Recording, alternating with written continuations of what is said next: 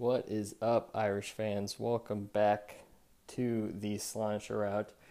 I am your host, Jack Leniart, and we have a pretty full episode for you today. First, I talk with former Notre Dame tight end Anthony Fasano. We spoke about his time at Notre Dame, his transition to the NFL, and also his career outside of football. After that, Nathan Erbach from Slap the Sign joins me to talk about the Notre Dame men's basketball team and to break down the performances of some Notre Dame players at the recent NFL Combine.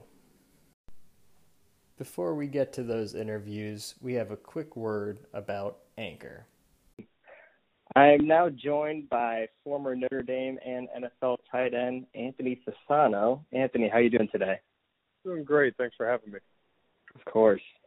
Uh, now, Anthony, I kind of wanted to start off with your early football career. So, when you were playing in high school, when did you first start receiving attention from some of the major college football programs?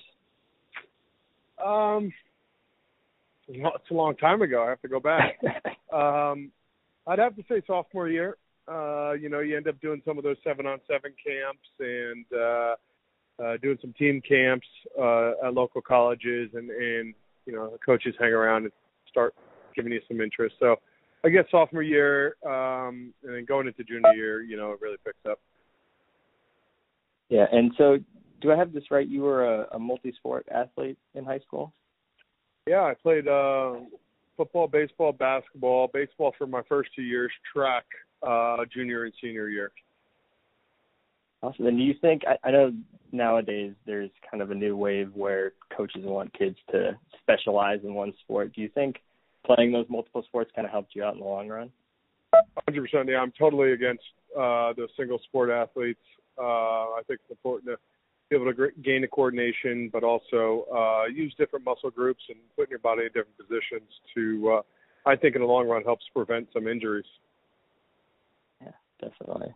Now, leading up to your time uh, at Notre Dame, um, I believe you had already committed, and, and there was a bit of turmoil at the at the head coach position uh, at Notre Dame. So, originally, you committed to Bob Davie when he was the head coach and then after he was fired, there was kind of that whole fiasco with with George O'Leary when where he had the job for I think it was like a week or something like that uh, before Ty Willingham came in.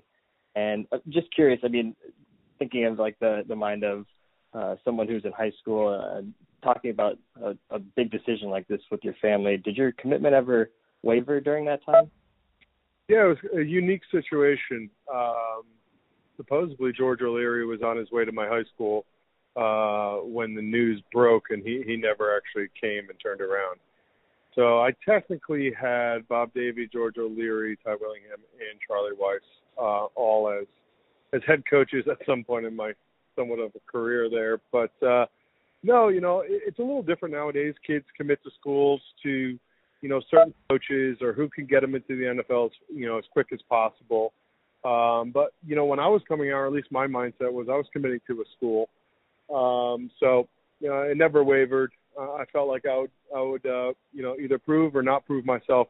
Uh, any coach that was there, but I wanted to go to Notre Dame, so uh, I, I stayed committed throughout that, and uh, happy I did so. It's Great to hear.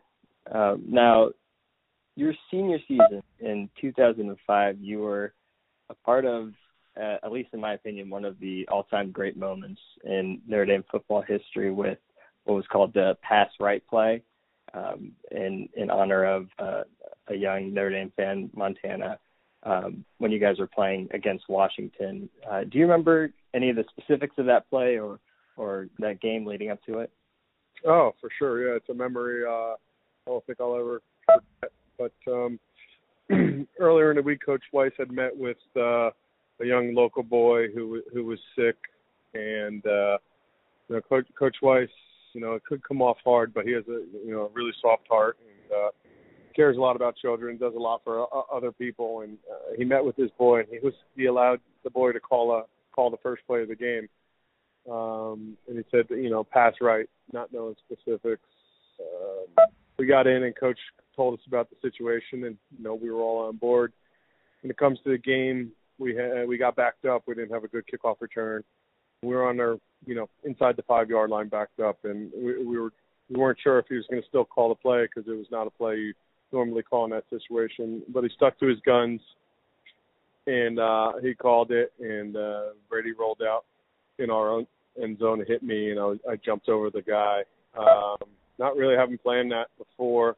Um, and you know, after the game, it was, it was great. You know, we got the win, and you know, also um, was able to come through on that play. But the uh, the, child, the boy, happened to pass away uh, the night before the game, so unfortunately, he wasn't able to see the play. But uh, it, it was that much more, um, you know, special to, to be able to hold to his word and, and, and complete the play for for his family. Yeah, I mean, just a absolutely touching story for not just Notre Dame fans, but football fans in in general and sure. fans of life, really. Um, so at, at the end of the 2005 season, you you still had a year of eligibility remaining, but you had been at Dame for for all four years, so you were able to graduate and decided that you wanted to declare for the NFL draft. Um, and I know right now we, we're just passing the, the NFL Combine that uh, just took place this past weekend. Actually I think still might be going on. Um, and so I was just curious about the the overall transition from college to the NFL. What are some of the bigger hurdles that I guess aren't really talked about? I mean, obviously you have just the increase in, in the overall talent, but what were some some challenges in that transition that um, that people might not know about? Um, you know, I think it's easier when you have some, you know, a good uh, support system around you. You know, family, friends, agents, coaches, uh, which I felt like I did. So I, I felt like it was somewhat smooth. Um, you're kind of running from one thing to the next, preparing on one thing to the next. So you, you don't even really have the free time to stop and take it all in and, you know, uh, realize the crazy point in your life that you're in. But, um, you know, I, I, I felt like I, I embraced it. Uh, I tried to maximize my opportunity, um, you know, and stay focused. I was able to, you know, graduate and kind of put the studies behind me and really focus on, um, you know, getting ready for the NFL. So that and just being open-minded. You know, you there's a lot of decisions that uh, you know you're not in control of. So um, you know, control we can control, and then deal with whatever you can't. And um, you know, besides the the increase in talent and moving different cities, and you know, being a 21, 22 year old guy playing against 35 year olds, um, you know, that that's one thing. But uh, transition, as long as you're open minded and you're focused, um, you know, I, I think it'll work out well. Yeah. And this year, I, I'm not sure how, how close you may have been following some of the storylines, but uh, a Dame wide receiver, Chase Claypool, when he weighed in at the combine, he had gained, I think it was about like 10 pounds since the Senior Bowl. And so there were some rumors uh, that he may consider a position switch to from wide receiver to tight end. And uh, in my opinion, I think that uh, people were kind of oversimplifying a bit and, and how that would have been a relatively easy transition for him since he, he had the body size for it. Um, just curious to hear your opinion about some of the more technical or, or or um, maybe more subtle details and, and the differences between the two positions that would make a, a transition like that tough for a player, especially trying to make that transition in the NFL. Yeah, um, for me, I, w- I was really, um, you know, a pass catching and, and blocking tight end. So for for a receiver to come in and try to play a role that I I put myself in, I think would be very difficult. Putting your hand in the dirt and have to new, you know, you know, block one on one versus the ends and outside linebackers. It uh, takes years of uh, of, of of work and practice and, and certain body types to be able to do that. Um, but on the other hand, a lot of teams use a tight end uh, in the slot and, and rarely ever get down in the dirt. So, um, you know, in that respect, I think he can excel. Um, uh, so, you know, just I think it would be have to be situational um, in what offense he's in um, to determine that success. Yeah, exactly. Um, and now, outside of football, you, you've also had the opportunity to explore the worlds of philanthropy, humanitarianism, and entrepreneurship as well. I just wanted to hear, uh, and I'm sure the audience would, would love to hear as well, just about um, the creation of the next chapter Center that you were part of, and also the Anthony Fasano Foundation, and just kind of how those got started and uh, how things are going today. Yeah, well, I'll start with the foundation. Um, you know, I grew up in, in northern New Jersey. I always wanted to give back um, to my local area and make some kind of social impact.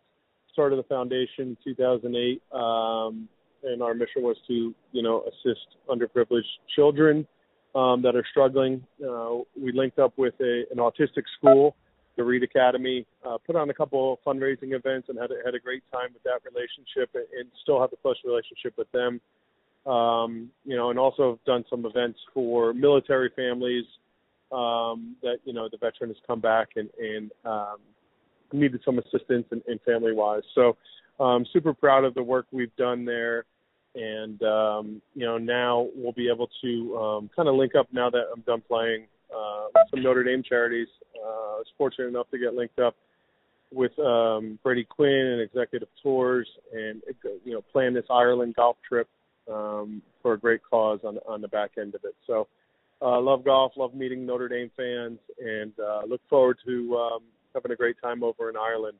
Um, if you have some of that information, I can get it for you um, for for people to be able to sign up.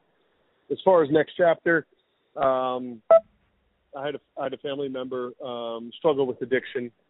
Uh, came down to Florida, had a really good experience in treatment, um, got clean and still clean now, and um, uh, he, he devoted his life to working in that field. So I got behind him. We created a new team in center um, about five and a half years ago. Uh, we recently just did a merger with a, uh, a startup out in uh, Vail, Colorado. So we are now um, All Points North Lodge and uh, we've taken our clinical team and our program and, and put it out there for now. So um, really excited about opening up that new facility and um, look look to be able to help a lot more people. Big thanks to Anthony for taking the time out to join the podcast. If you want to support some of the work that he's doing with Executive Tours, you can find more information at egttours.com forward slash Brady Quinn Tour. Next up is my conversation with Nathan Erbach of Slap the Sign. All right. I now welcome on Nathan Erbach to the podcast, a fellow Slap the Sign writer and also a fellow Miami Heat fan. Nathan, how you doing today? I'm good. I'm good. Yeah, you got to throw in the Miami Heat sometimes. I, so the the reason why the, the reason why is because uh, I did the same with Chase when I talked to him. Uh, must have been like two months ago, and I mean, just funny coincidence that the first two people I bring on from Slap the Sign are also Miami Heat fans. So, if any of our other fellow Slap the Sign writers are out there listening, and you want to come on the podcast, just uh, join the Heatles, and uh, I'll bring you right on. Right, right. Most people think I'm a most people think I'm a bandwagon Heat fan because I'm from Vegas and I have absolutely zero ties to Miami. But uh, big, I've been a big Dwyane Wade guy my whole life. So yeah, I mean, how could you not? Um, all right, so starting off on a bit of a somber note, we're gonna do. I wanted to do a quick recap of of the FSU game last night. So we're recording on uh, Thursday, March 5th. Uh, and last night, Notre Dame just had absolute heartbreak, heartbreaking loss to, to FSU. They led for, I mean, basically the whole game. and then with three seconds left, um, uh, FSU hit a, hit a layup to take a two point lead. And Prentiss Hubb had a half court heave that was actually kind of on the mark. and hit back iron, but rimmed out. Um, but I mean, a, a, game that Notre Dame absolutely needed to have to keep any semblance of uh, hopes of getting an at-large bid to the NCAA, and just to lose like that was was an absolute heartbreaker. So, Nathan, uh, just kind of want to get your thoughts on the game last night, and then also, I guess, bigger picture, just the the season as a whole for the men's basketball team.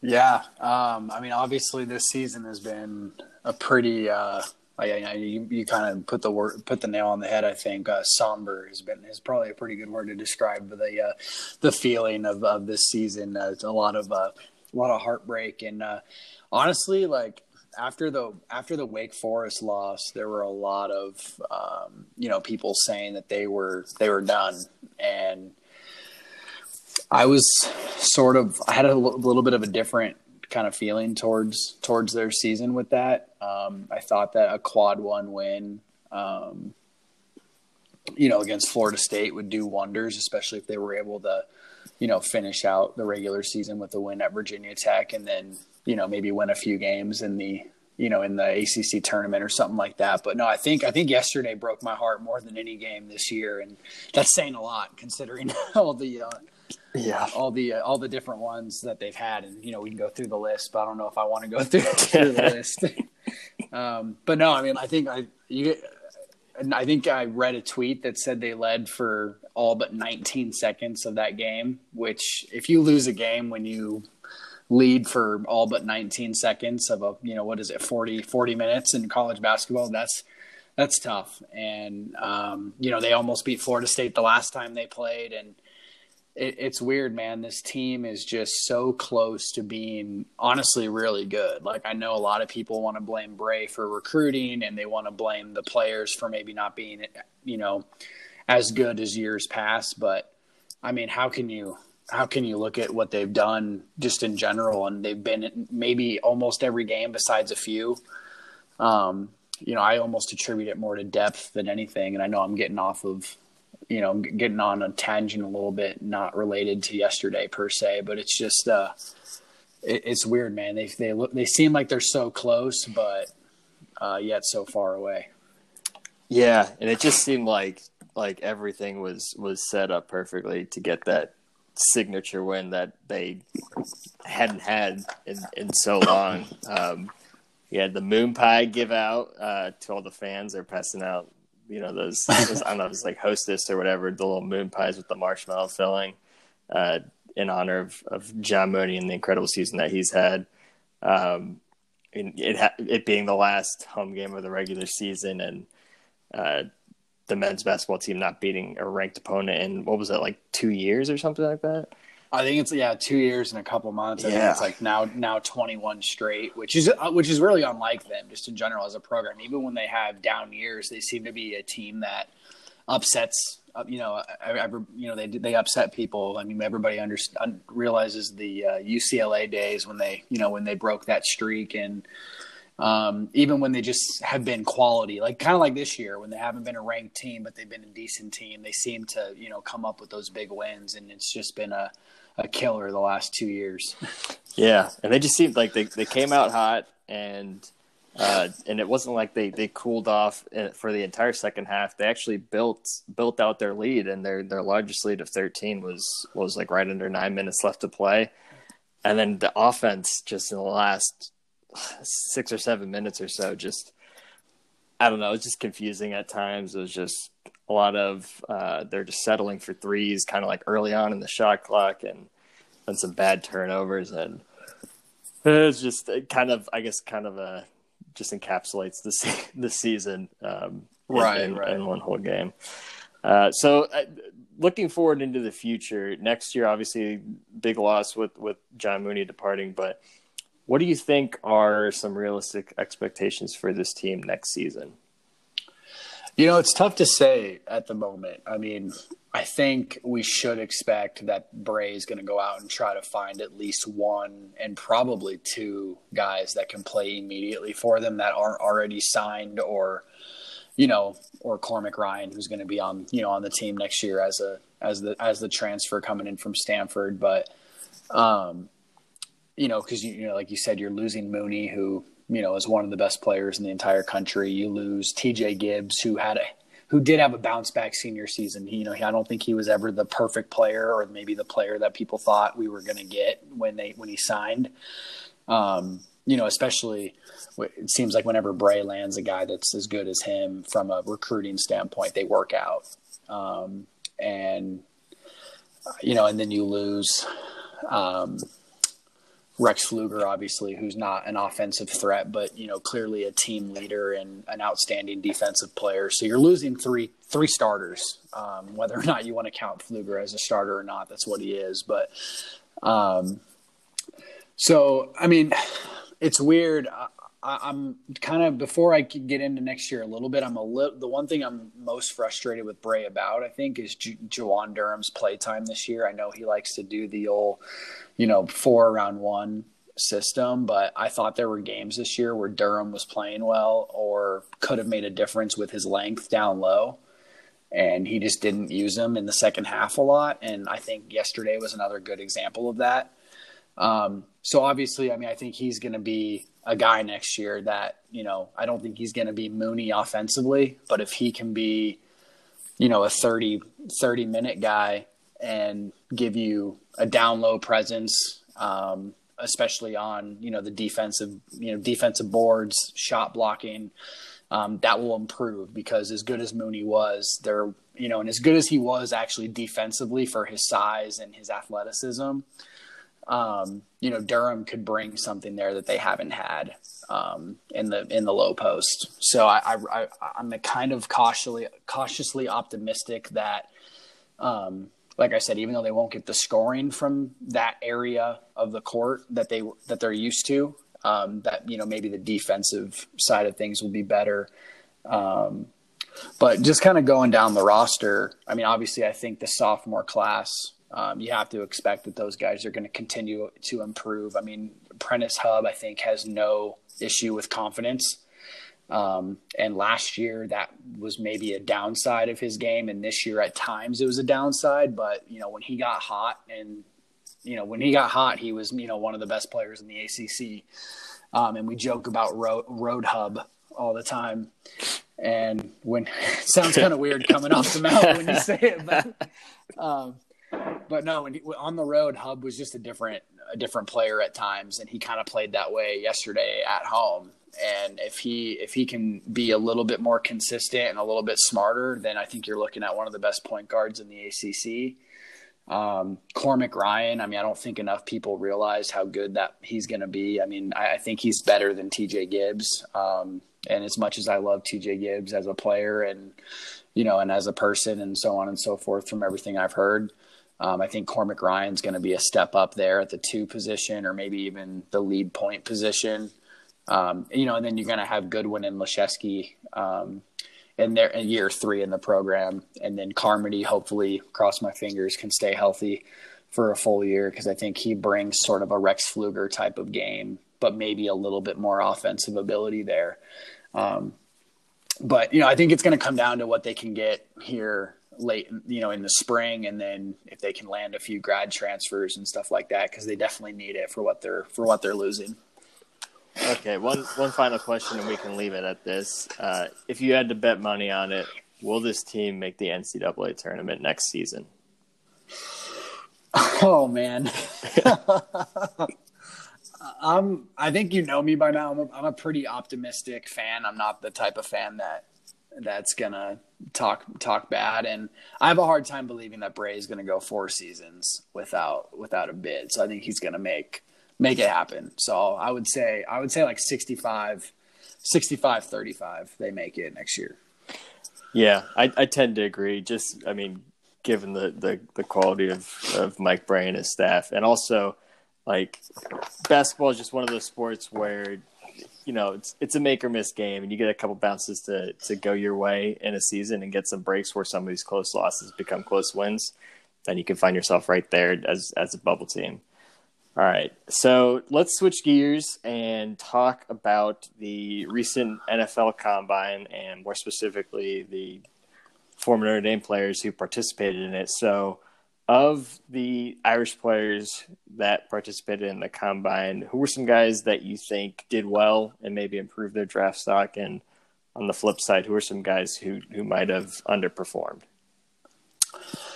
Uh, I mean, obviously, I think Claypool sticks out as a guy. I mean, I think if you talk to the Notre Dame coaching staff and and other people that are closer to the program, um, and even maybe even guys like us who are you know at slap the sign and maybe don't have the inside info that others have but just follow the program like we do we weren't necessarily surprised that claypool came out and did what he did.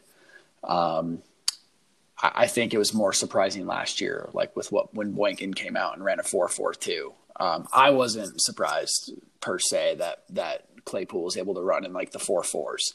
So, I mean, but from a national perspective, I think that obviously helped his stock. Um, and then, you know, Cole Kmet, uh, I think he kind of he was more of a guy that just came out and did what you what he needed to do to kind of keep his draft stock. Um, it's weird with him. It seems like a lot of people weren't expecting him to come out, just like we weren't necessarily.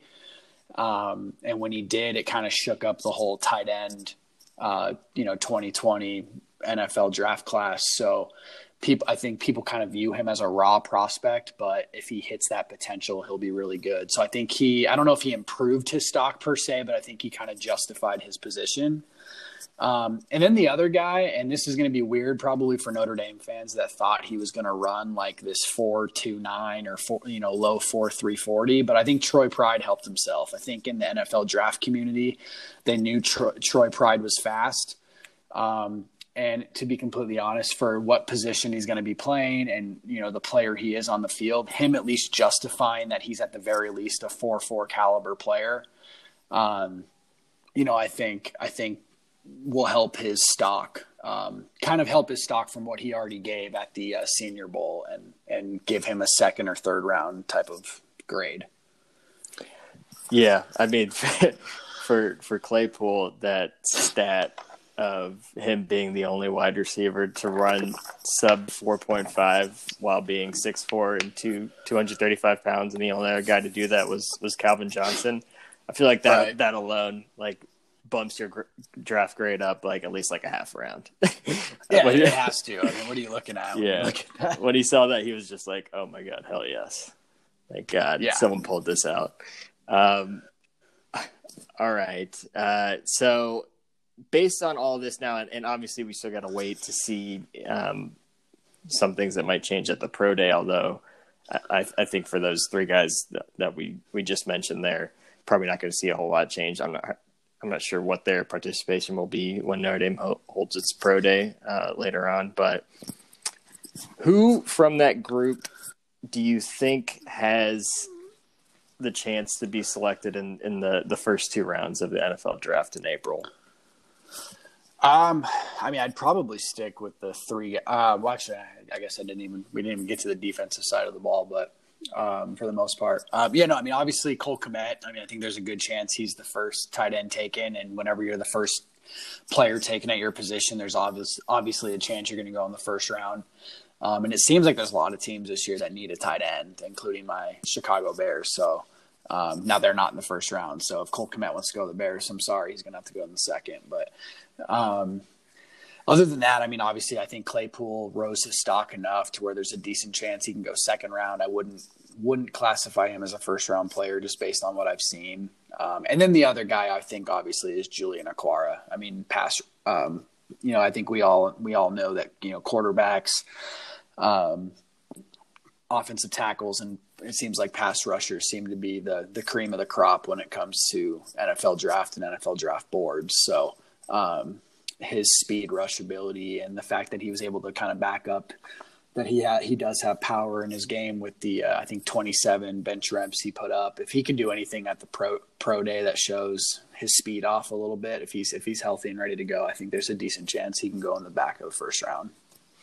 Yeah, he's I think he's the player player to watch when when the pro day finally does roll around uh, because th- this first go around he he didn't run still still rehabbing that uh, late season leg injury he, he suffered.